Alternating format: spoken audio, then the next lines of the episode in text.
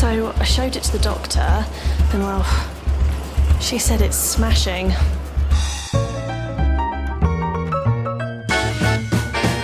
In this episode of the Smashing Podcast, we're talking about designing for safety. What does it mean to consider vulnerable users in our designs? We talked to expert Eva PenzeyMoog to find out. But first, did you know that Smashing Magazine publishes brand new articles to the website throughout your working week? There's a lot to keep up with, but we're here to help.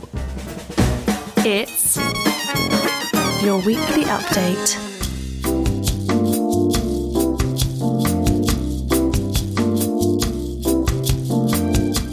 In How to Build an E-commerce Site with Angular 11, Commerce Layer and PayPal, Zara Cooper walks us through how to do just that. The site uses Commerce Layer as a headless e-commerce API and PayPal to process payments. As more and more customers turn to online shopping, building a good quality e-commerce experience is more important now than ever. Adrian Bece picks up the second part of Refactoring CSS, this time focusing on strategy, regression testing, and maintenance. After analysing CSS and its weaknesses, and management giving the green light to the refactoring project, it's time to get to work. A team needs to agree on the internal code standards and best practices, plan out the refactoring strategy, and outline individual tasks. Set up a visual regression testing suite and a maintenance plan to enforce the new standards and best practices in the future. Yes!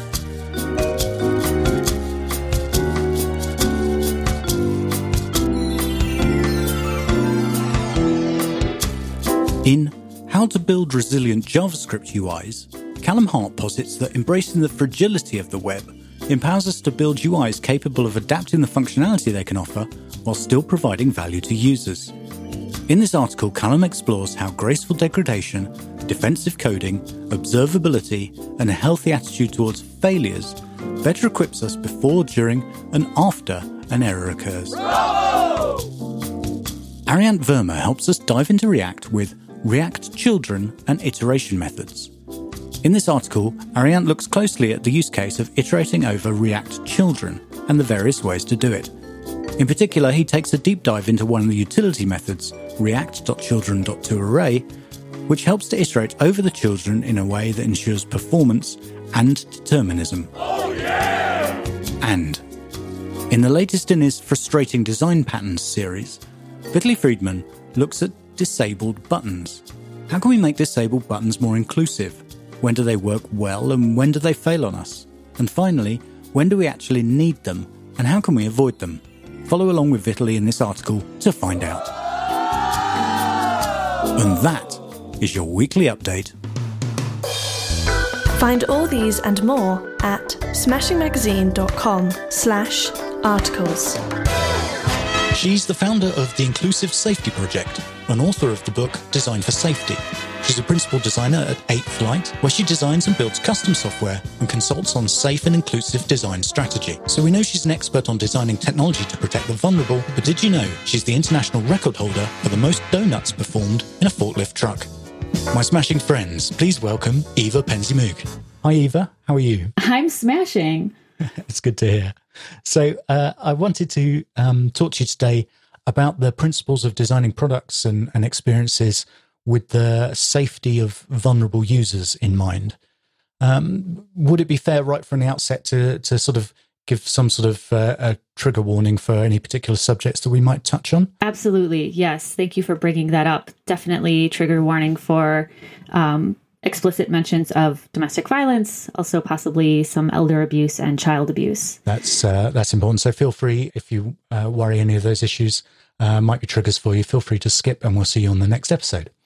So frame the conversation for us, uh, Eva. When we're talking about design for safety, what sort of safety issues are we talking about? We're not talking about like interfaces for self-driving cars. It's not those sorts that sort of safety, is it? Right, exactly. Um, yeah. So when I'm talking about safety, I'm really talking about interpersonal safety, um, the ways that users can weaponize our products to harm each other um, in an interpersonal way. So people who know each other, live together, lots of um, domestic violence from romantic partners, um, but also you know parents and children. There's also a bit of um, employers and employees, more more in the realm of surveillance, but um, there's sort of that interpersonal actual relationship required in the um, terms of safety that I'm talking about, as opposed to um, yeah, someone like anonymous on the internet or some anonymous entity um, trying to get your data, things like that. So, I mean, could it be issues as simple as uh, I think of you know every day you see on on social networks um, where there's the ability for different users to direct message each other and how that's supposed to be a helpful little tool to enable people to take a conversation um, off, you know, sort of offline or out of the out of public. But that sort of thing could also, without the right safeguards, be a vector for for some sort of abuse control. Yeah, absolutely. Um, definitely, anytime you're allowing users to send any type of text to each other, there's the possibility for abuse. Um, you know, the Facebook messaging is that one's a little more obvious. And I think, well, I would hope that they do have some safeguards in place that they've recognized that, you know, maybe you don't want to see certain messages or want to let someone contact you. Um, but I, one that's really interesting and sort of related that I came across while doing research is a lot of um, like different banking applications or you know services like Venmo that let you share money. There's often a space for a message. At least you know with Venmo, it's required. Um, some banks it's optional, but people will, you know, send like one penny to someone and then have some sort of abusive message or something really harmful or scary or threatening. Um, and there's there's not really a way for the user receiving those messages to like flag that or to say like I want to block this user because you know why would you want to stop someone sending money from you? And that's a situation where I think the designers simply haven't considered that you know abusers are always looking for for ways to do things like that. They're very creative um, and it hasn't been considered in the design. I mean, we often talk about designing the the happy path um, where everything is used as it's designed to be used and the experience goes smoothly. Um, and then as as as sort of engineers we think about um, well how things might go wrong in terms of you know validation failing or apis being down. But i'm i'm not sure you know, as an industry, do we have a, a big sort of blind spot about ways that technologies could be misused? Um, when it comes to considering the safety of our users? Yeah, I absolutely think there's a, a, giant blind spot. People are very familiar with these sort of various threat models, like I mentioned, of the sort of anonymous person, you know, harassing you on Twitter, um, you know, different entities uh, trying to hack into, you know, like a banking uh, companies' data, things like that. Um, but we call it the domestic violence threat model, which is um, super different, and it's one that you know most people aren't thinking about. And that's always been the feedback um, when I did my talk designing against domestic violence uh, in the before times, before the pandemic kind of stopped conferences. Um, that was always the feedback is people saying like, I just I had never heard of this, I had no idea. Um, so that's the goal with with my speaking and my book and my work in general is to help people understand what this is and what to do about it because it is something that's just an enormous blind spot. I think we do have a, a, tendency, and it, it's obviously it's it's dangerous to presume that every user is just like us, um, just like the people who are who are building the service or product, um, just like us, or just like our friends and our family and the people that we know. Um, and to presume that everyone is in a, a stable home situation and has full ownership and control of their services and devices is that's not always the case is it? Yeah absolutely. Definitely not always the case. Um, and i think you know we might look at our our friends and family and think that everyone is in a good relationship but um, something that I've I've found is that definitely you know most people who go through domestic violence aren't exactly telling everyone in their life and shouting it from the rooftops. And um, most people, just based on the statistics, it's so common. Like you probably, you know, do know someone who's been in that situation or is currently in that situation, and they just aren't really talking about it, or they're not maybe sharing the full extent of the behavior. Um, so, you know, in a lot of ways, it's understandable that it's not something people have really thought about in the workplace because it's not something we think about in society and life in general and we kind of just we reproduce that in our workplace. Um, so this is you know my work is trying to get us to to talk about it a little more explicitly. What what are some of the the things we should be thinking about when it comes to to these considerations? You know just sort of thinking about when when somebody else might have access to your account there, if a partner knows your password um, and can can sort of get in. You would think that that product has then been designed to be controlled by one person, but now maybe somebody nefarious is accessing it. What sort of considerations are there there? Yeah, that's um well, so there are so many different things, but that is a really big one. Um, I have sort of three main chapters in in my new book are focused on the the three big different like areas where this happens and what you just mentioned um, is the focus of one of them about like sort of control and power issues with products that are you know sort of designed for multiple people. So things like a shared banking account um, things like you know netflix or spotify um, things like uh, all the sort of different home devices internet of things devices um, that are you know ostensibly meant for multiple people but there's the assumption that everyone is um, you know a respectful person who's not who's not looking to find another way to enact power and control over the people around them so um, like a lot of joint bank accounts um, or you know things like a shared credit card service um, kind of masquerade as a joint account but really one person has more power so for example, like this happened to me and it was really frustrating because I handle most of the finances in my marriage. And, but when we set up our first joint bank account like years ago, they set my husband as the sort of primary user, which basically meant that he, it was his, um, like publicly available data that got used to create a security quiz. So when I like log into our bank from a new Wi-Fi network, I have to ask him like which which of these streets did you live on when you were a kid? Like they're actually mostly some of them I can answer. Like I know he's, you know, never lived in California, but a lot of them are actually really good. And I, I have to ask him, even though we've been together for a long time, they're they're pretty effective at keeping someone out, but it's like this is supposed to be a joint account. Why is it actually it's it's actually kind of just an account for him that I also have access to. So a lot of issues with that where they're a- allowing someone to have more control because you know he could just not give me the answers and then I wouldn't have access to our finances without having to like call the bank or go through something and um, go through a different process. Um, so yeah, lots of lots of different issues with control, and I think whenever you're designing a product that is going to involve multiple users, thinking through how is one user going to use this to control another person, um, and then how can we how can we put in some safeguards to that, either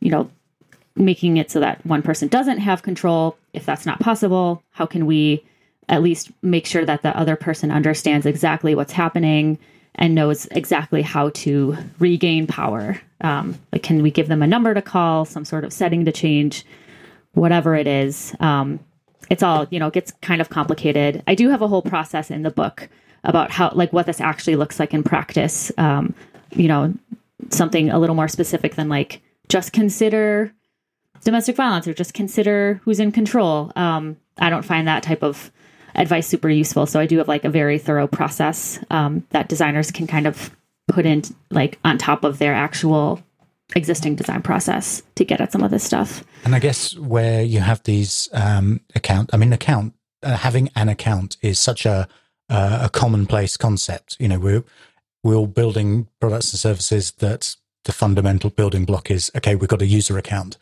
um, and we probably don't, you know, even really think too closely about these sorts of issues when setting that up and thinking, you know, is the account different from the people who are responsible for the account? Um, often they're just considered to be one entity, and then you have to tack other entities onto it to to create joint accounts and and those sorts of things. Um, but also considering the issue of what happens to that account if uh, the you know two people go in separate ways. How can that be you know split apart in the future. Are there this is that sort of something that uh, we should be thinking about from the outset? Yeah, absolutely. Um, that's a really good point you bring up. I think one of the things that I, I feel really strongly about is that when we center the survivors of different types of abuse in our design, we end up making products that are better for everyone. Um, so I did interview a fair amount of people about specifically the financial abuse element, which is really common in domestic violence settings. It's um, the statistic is 99% of people in a domestic violence relationship. There's some element of financial abuse, so it's really common. Um, but I also um, ended up interviewing some people who had, you know, like tragically like lost their spouse, um, person had died and they had a joint account and that is you know kind of like a pretty it's, it's a very common sadly like scenario but it's not something that lots of these products are designed to handle and it can take like years to actually get full control over a shared account um, or over over something like you know when my grandma died she had she had you know a lot of foresight and she had given my dad access to everything. And but even with that um, it still took him a long time to get to actually like get everything squared away because n- these products just aren't aren't designed to handle things like that. But if we were to center survivors and think about like yeah what does it look like when two people split up? Um, and be able to handle that effectively, that would ultimately help a bunch of other people in other situations. We think uh, a lot, I think, about um, the onboarding process and creating creating new accounts and bringing people into a product, and then forget to consider what happens when they leave by whatever means, whether they unfortunately die or you know how does how does that get rounded off at the other end of the process? I think it's something that that doesn't get the attention that it uh, could really benefit from. Yeah, we carry sort of phones around in our in our pockets, and they are, you know, very personal devices, um, and they're often literally the keys to our access to information and finances and um, communication. Um, and in a negative situation, that could easily the fact that it's such a personal device can become a, a, a vector for control and, and abuse. Um, I was just thinking about things like, uh, you know, location services um, services like Apple's Find My, um, which is great if you've got school age kids and you can check in and see where they are, see that they're where they're supposed to be and that they're safe. Um, and it, it is a safety feature in a lot of ways, but that sort of feature can be subverted, can't it? Yeah, absolutely. Um, yeah, and I, I'm glad you bring that up because so many of these products are you know safety features for kids like yeah of course parents want to know where their kids are they want to make sure that they're safe and that can be you know a really effective tool. Um, I, I do think there are a lot of issues with parents sort of overusing these products. Um, you know like there's i found some cases of um, college students who are still being sort of checked in on by their parents and um, you know will get a call if they like go to a party off campus like why are you why aren't you in your dorm room? Things like that. So it can it can get to be too much. Um, but yeah you know, for the most part, those are great products. Um, but a lot of people do then misuse those to track adults who are not consenting to having their location tracked. Um, and a lot of times, you know, they either um, you have to go into the service, like, you know, with Google Maps, for example, location sharing, you have to go into it to see that you're sharing it with someone. Um, there's no sort of alert. Um, and, and similar with Find My, you know, the, the user whose um, location is being tracked does get an alert, but in a domestic violence situation, it's really easy for the abuser to um, just like you know delete the alert off off the person's phone before they can see it, and then you know there's not really another way that that person is going to realize that this is even happening. So um, I think that's a good example of something that you know abuse cases are just not being considered when we're creating things that are ultimately about safety for kids, but you know we have to realize that there's there are tons of people out there who are going to use it for not kids in these other settings. And I suppose in a in a uh, relationship, uh, you may give consent for um, your your location to be tracked quite willingly at one point in time, and then you may not understand that that continues, and might not be aware that that's still going on, um, and you're being tracked without realizing. Yeah, and that's that's a really important thing to consider because you know, within abusive relationships, it's not like the abuse doesn't start on day one for the most part. You know, abusers um, are, you know, it's usually like a really great relationship at first, and then they sort of slowly introduce different um, forms of control and taking power and, you know, removing the person from their support network. And this all happens over time, like often over years, because if you just started doing this on the first date, most people would be like, yeah, no, I'm out. But once, once there's like you know this loving relationship it becomes a lot harder to just to just leave um, that person so um, but yeah a lot of times things that were totally safe to do in the beginning of the relationship are no longer safe but they the person has long since forgotten that they shared their location with this person um, and then again there's like not um, a good way to be reminded. There are there are some things like you know to their credit, Google um, Google sends an email every 30 days. Um, although some people have said that they don't actually receive them that frequently, uh, and some people do. So I'm not sure um, what exactly is going on, but they do send like a summary email with these are all the people who you're sharing your location with, which is really awesome. Um, but I do think, you know, a lot of damage can be done in 30 days. So I would prefer something that's more frequent or even like an omnipresent thing that's letting you know that this is happening or something that's happening more frequently than um, than would be allowed then would enable the abuser to just like kind of delete that notification um, so yeah that's but that's a really good point is that consent I, you know and it's a lot of things that come from like sexual assault um, consent practices. I think there's so much relevance for tech. Like, just because you consented to something in the past doesn't mean you consent to it now or in the future. But in tech, we kind of are like, well, they consented five years ago, so that consent is just it's still valid, and that's that's really not the case. We should be we should be re like getting their consent again later on. Yes, it's uh, presents all sorts of challenges, doesn't it? Um, in how these things are designed, because you don't want to uh, put so many road roadblocks into the design of a product that becomes not useful, or in a case where um, you, are tracking a, a, child and they've not, you know, they've not reconsented that day, and all of a sudden they're missing. Um, you know, so uh, and they haven't got the uh, the um, the service enabled. But again, you know, making sure that that consent is only carrying on for as long as it's truly given. Um, I think you know it's easy enough in a um, in a shared document if you're using Google Documents or whatever to see who's looking at that um, at that document at that time. All the icons appear of you know the avatars of all the different users who are there and have access.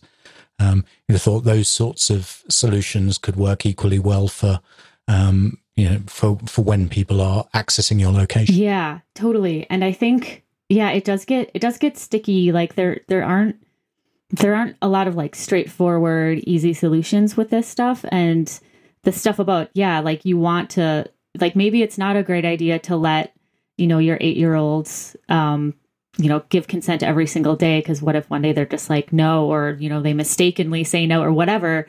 And then all of a sudden you can't find them. Like, yeah, that's a real scenario. Um, I think with some of this stuff, it's like, I don't think it's going to be realistic to say like, well, this you know this product shouldn't exist or you should get consent every day. But then in those cases, there are still things you can do, um, like like telling the person, you know, that this person, um, this other user is can view their location. Um, like even if there's not a lot that they can do about it, at least at the very least, giving them that information so that they clearly understand what's happening and then can take actions to keep themselves safe if they're in that abusive relationship um, is going to be really useful. Like maybe now they know, like, okay, I- am not going to take my phone with me when I leave the office uh, during my lunch hour to see my friend who, you know, my partner doesn't approve of because she is always very much advocating that I leave the relationship.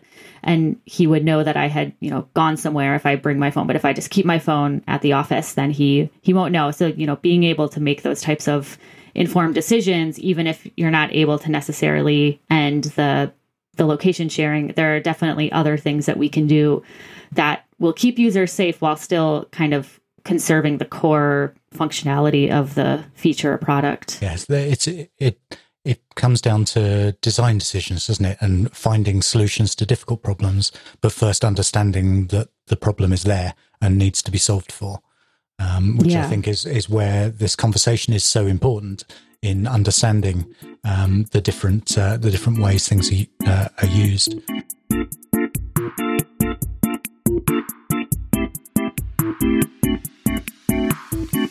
Want to help your team ship websites faster? Netlify is a web development platform with Git based developer workflows designed for teams to build, host, and manage Jamstack web apps. It supports every modern front end framework, including Next.js, Nuxt, and Gatsby. One of the most popular Netlify features is the deploy preview.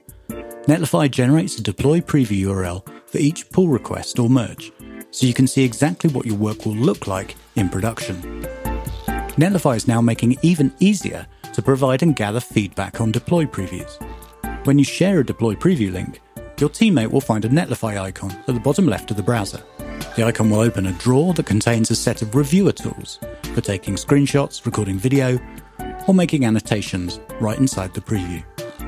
All reviewer comments are automatically synced to the GitHub pull request or to productivity tools like Trello.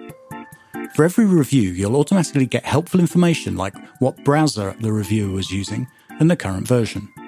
No more chasing down edge cases or parsing through Slack or email for feedback. It's all versioned and consolidated in the PR. The best part is you can invite an unlimited number of reviewers to your team for free. So you can easily get feedback from everyone, including your content writer, design team, SEO expert, and your product manager. Get better feedback, get your team aligned, and ship faster with collaborative deploy previews. Try it today for free at netlify.com. That's N E T L I F Y.com. We thank Netlify for sponsoring this episode.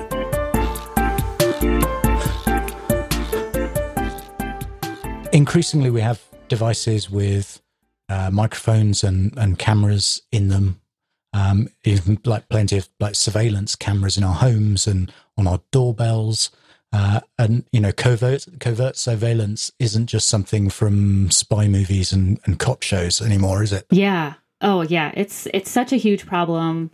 Um, and I have, uh, yeah, I have I have very strong feelings about this stuff, and I know like a lot of people are really into these devices, and I think that's totally fine. Um, I do think that they're misused a lot for surveillance. Um, I think a lot spouses and you know family members, but also a lot of um, this is where this is where I think like getting into um, stuff with children. I to me at least it becomes a little more clear cut that even children have some rights to privacy, and especially when you look at teenagers, um, you know need a lot more independence and they need space and and that's it's there's literally like brain development stuff going on around independence. And um i think there's ways to um you know like h- help your kids be safe online and make good decisions. And also to sometimes like check in on what they're doing without it being something where you're constantly watching them um, or constantly um, sort of injecting yourself into their lives in ways that they don't want.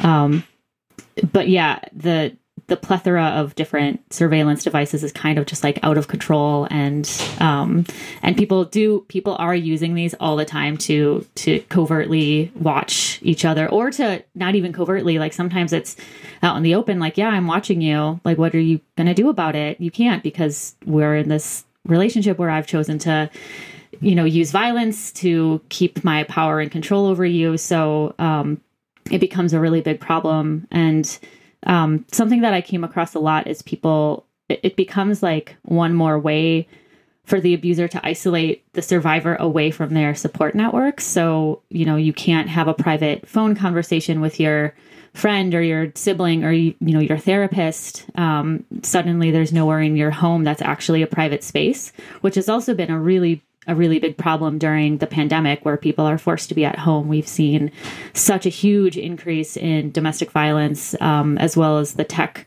facilitated domestic violence because abusers have had more time to sort of figure out how to do these things. Um, and, you know, it's a much more uh, it's a much smaller space that they have to sort of wire up for control. And a lot of people have been doing that. It's been it's been a really big problem. I I, I would expect that the um, the makers of these sorts of uh, you know products, surveillance cameras, uh, and what have you, would say, you know, these are just we're just making tools here. We don't have any responsibility over how they're used. You know, we can't do anything about that. But would you argue that yes, they do have a, a responsibility for how that uh, how those tools are, are, used? Yeah, I would. Um, I would first of all tell someone who said that you know you're a human being first before you're an employee at a tech company, capitalist, moneymaker person. Um, you're a human being and your products are affecting human beings and you're responsible for that. Um, the second thing I would say is that, you know, just demanding a higher level of tech literacy from our users is a really problematic mindset to have because it's easy for those of us who work in tech to say, well, you know, people just need to learn more about it. You know, we're not responsible if someone doesn't understand, you know, how our product is being used. Um, but you know, the the majority of people like don't work in tech, and there are still, you know, obviously some really plenty of really tech savvy people out there who don't work in tech. Um, but you know, demanding that people understand exactly how every single app they have, every single um, you know thing that they're using on their phone or their laptop, every single device that they have in their homes, like understanding every single feature and identifying the ways that it could be used against them, like that's such a huge burden. Um, and it might not seem like like a big deal if it's you know you're just thinking about your one product like oh well of course people should take the time to understand it but we're talking about like dozens of products um, that you know we're putting the onus on on people who are going through a dangerous situation to understand, which is just very unrealistic um, and and pretty inhumane, um, especially considering you know sort of what abuse and surveillance and these different things do to your brain. If you're you know constantly in a sort of state of um, being threatened and in this sort of like survival mode all the time you're also you're not your brain isn't going to be able to to fully to have like full executive functioning over figuring out like looking at this app and trying to identify like how is how is my husband using this to to watch me or to um to control me or whatever it is. So um i would say that that's that's a really just honestly like a crappy mindset to have um and that we are responsible for how people use our products. When you think most people don't understand more than one or two buttons on their microwave um, you know, how can we be expected to understand the capabilities and the functioning of all the different apps and and and services that we come into contact with? Yeah. When when it comes to designing products and services, I I kind of feel as a, a straight white English speaking male that I've got a huge blind spot through the privileged position that society affords me, and I feel very naive um, and I'm aware that could leave, uh, lead to sort of problematic design choices in the things that I'm making. Uh, are there steps that we can take um, in a sort of process we can follow to to make sure that we're exposing those blind spots and doing our best to uh, step outside our own realm of experience and um, include more scenarios? Yes. I have so many thoughts about this. Um, I think there's a couple things. First, you know, we're all responsible for educating ourselves about our blind spots. And, you know, everyone has blind spots.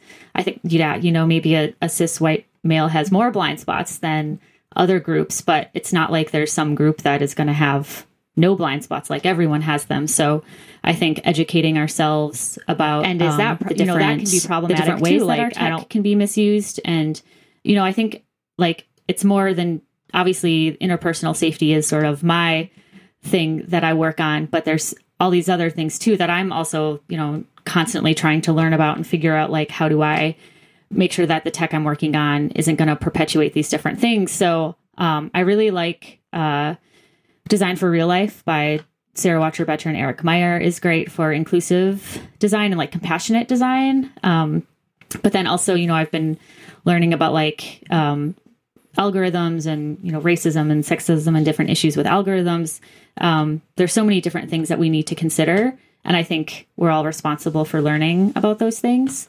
Um, and then i also think you know like bringing in the lived experience of people who have who have gone through these things. Once you've identified like okay you know racism is going to be an issue with this product and we need to make sure that we're dealing with that and trying to prevent it or and and definitely giving ways for people to report racism or what have you. Um, one of the things, the example I give in my book is, you know, Airbnb has a lot of issues with racism and racist hosts, and you know, even just you know the study about like if you have a, like if your photo is of a black person, you're just you're you're to get like denied. Your requests for booking um, a, a stay are to get denied more frequently than if you have a white person in your photo. So um, and I think, you know, me as a white person, um, that's something that I don't think I could just go and learn about and then speak as an authority on the issue. Um, I think in that case, you need to bring in someone with that lived experience who can inform you. Um, and so, like hiring a black designer, a consultant, um, because obviously we know there's not not great diversity actually in tech. So ideally, you would already have people on your team um, who could speak to that. But I think, but you know, but then it's so complicated. This is where it gets into like, do we demand that sort of labor from our teammates? Like, like the black person on your team is probably already going to be facing a lot of different things, um, and then to have the white people be like, "Hey, talk to me about." traumatic experiences you've had because of your race. You know, like we shouldn't probably be putting that type of burden on people unless, you know, plenty of people will willingly bring that up and speak about it. And I'll, you know, I, I will speak about things, my experience as a woman, but it's maybe not something I'm wanting to do every single day. Um, so in that case, like hiring people who do do that for work, um, and then always, you know, paying people for their lived experiences and making it um, as little making it not exploitative um, in terms of actually compensating people for that knowledge and that lived experience. Um, uh, I think, yeah, I think it, it really does underscore how incredibly important and um, beneficial it is to have diverse teams working on on products, doesn't it? It's uh, bringing in all sorts of different experiences. Yeah, absolutely. Uh, one of the things uh, that you uh, cover in your book is in in the design process is creating abuser and survivor archetypes to help you um, test your features against. Could you uh, tell us a little bit about that idea? Yeah. So this came out of um, wanting to have like a sort of persona like artifact that would help people understand very clearly like what what is the problem and this this is something that comes sort of after the team has done research into the issue and has identified uh, the different um, likely issues when it comes to interpersonal safety um, and can very clearly articulate what those are. Um, and then you make the abuser archetype, which is the person who, you know, is trying to use your product for whatever the harm is. And then the survivor archetype, who is going to be the victim of that harm. Um, and the important thing about these is having the goals. Um, it's pretty much just like you find a you find a picture, although you don't even need a picture, but it's just articulates um, what the abuse is and then the person's goals. So, you know, if it's someone who wants to figure out where their ex girlfriend lives now um, because he wants to stalk her, you know, his goal is to, to stalk her. Um, and then the survivor's goal, well, so the, sorry, the, the abuser's goal would be to use use your product. So let's say it's Strava, for example, um, is one of the ones I use as an example in the book. Like, I want to use Strava to track down my ex girlfriend. And then the survivor archetype is saying, I want to keep my location secret from my ex who is trying to stalk me. Um, and then you can use those goals to kind of help inform some of your design and to test test your product to see like is there anything about the survivors like location data that is publicly available to someone um, who's trying to find their location, even if they have enabled all of their um, sort of privacy features. And I use Strava as the example because up until like a few months ago, there was that ability. Um, there was something that even if you had put everything to private, if you um, were running or exercising like nearby someone else using the app for a certain amount of time it's unclear like how close you have to be or how long you have to be like running you know the same street as this other person. It'll like tag them as having appeared in your uh, workout. So that would be an example where the um, abuser was able to to meet his goals he was able to find his ex in this way um, and then you would know like okay we need to we need to work against it and prevent that goal from being successful and I suppose you can't uh, you can't think up every every scenario. You can't um, work out what you know what an abuser would try to do in all circumstances. But by uh, covering some some key apparent um, problems that could crop up, then I guess you're closing lots of doors for other lines of abuse that you haven't thought of. Yes. Uh, yeah, exactly. And that brings up a really good um, other related point, which is that, um, yeah, there's, you're probably not going to think of everything. Um, so then having, having ways for users to report issues and then, you know, being the type of team and company that can take take those you know criticisms or issues that users identify with some grace and quickly quickly course correcting because there's always going to be things you don't think about and users are going to uncover all sorts of things i feel like this always happens so being able to have a way to get that feedback and then to quickly course correct is also a really big part of of the whole process of designing for safety. Is there a, a, a process that um, would help you come up with these potential problems? Um, you know, say say you're designing a, a product that uses location data. Um, what what process would you go through to to think of uh, the different ways it could be abused? Is there anything that that helps in that regard? Yeah, so um, this is this is something I get more um, in depth about in the book, but um, having some research around it first is the first thing. So, you know, there's you know with location services is a pretty you know easy one, so to speak. There's so many documented issues with uh, location services. Um, there's also been you know like academic studies done on this stuff. There's lots of literature out there that could help inform um, the issues that you're going to face. And then the other thing that I suggest that teams do is after kind of doing this research is doing a brainstorm for novel abuse cases that are not um, that have not been covered elsewhere.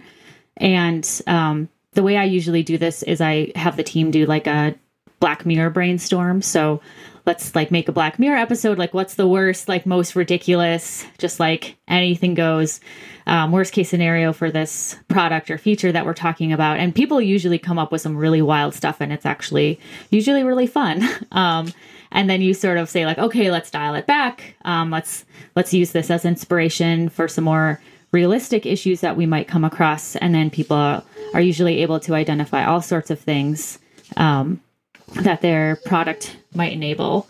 For people listening who uh, feel like they would really love to champion this area of work within their organization, do you have any advice as to how they could go about doing that? Yeah, so there is a lot of stuff about this in the book about integrating this into your practice and bringing it to your company. Um, advice for things like, you know, talking to a reluctant stakeholder who's like, only concern is, well, how much is this going to cost me? Like, how much extra time is this going to take? Um, being able to give really explicit answers about things like that um, is really useful. Also, um, you know, I have like recordings of my conference talk, which, you know, people usually say, like, I just had no idea that this was a thing. Um, so, you know, you can kind of like help educate your your team or your company. Um, and then just and I talk about this in the book too, like it's honestly it can be like kind of awkward and weird to bring this stuff up um, and just being sort of mentally prepared for how it's going to feel to be like we should talk about domestic violence or we should talk about you know uh, invasive child surveillance um, it can be really hard and just weird um, one of the pieces of advice I give is for people to kind of talk to a supportive coworker ahead of time who can back them up if you're going to bring this up in a meeting and just help reduce the weirdness. Um, and there are some other tactics in the book, but those are those are definitely the big ones. I would uh, normally ask at, this point um, where a listener should go to find out more about uh, the topic, um, but I I know that the answer is actually to go and read your book. Um, we've only really just scratched the surface on what's covered in Design for Safety, um, which is out uh, now this August 2021 um, from a book apart. Um, the book, is, I mean, for me, it's sometimes a, an uneasy read in terms of content, um, but it's superbly written, and I, it sort of really opened my eyes to a, a very important topic. Um, one thing I really like about all the book apart books is they're small and focused, and they're you know easy to consume. Um, and so I, I, would really recommend uh, that listeners uh, check out the book if the topic um, is interesting to them. Yeah, thanks for that. Um, and there is, you know, so the inclusive safety inclusivesafetyproject.com is the website I have um, to kind of house all of this information. And there's there's a lot of great resources um, in the back of the book for people who want to learn more.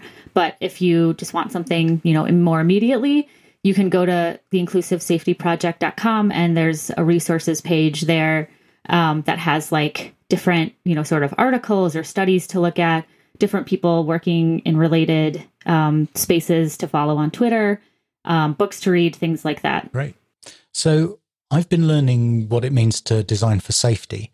Uh, what have you been learning about lately, Eva? I have been learning about data. Um, I'm reading a really interesting book called Living in Data by Jer Thorpe, um, which is, you know, I thought it was kind of going to be all about different issues with big data, which is such a big thing, but it's actually like an extremely thoughtful, um, much more like interesting approach to like what it means to live in data and just how much data is um, taken from us every day and what's done with it um, and just data sort of out there in the world it's really it's really interesting and um, important and i would yeah i would definitely recommend that book oh, amazing if you dear listener would like to hear more from eva you can follow her on twitter where she's at epenzeymoog and you can find all her work linked from her website at evapenzeymoog.com uh, Design for Safety is published at abookapart.com and is available now. Thanks for joining us today, Eva. Do you have any parting words? Please get vaccinated so that we can go back to normal. This is Smashing. And that was our podcast. Thank you very much for listening. And if you liked it, please share it with your friends. Find us on the web at smashingmagazine.com, on Twitter at smashingmag, Smashing Magazine on Facebook, or in the supermarket buy the cat food.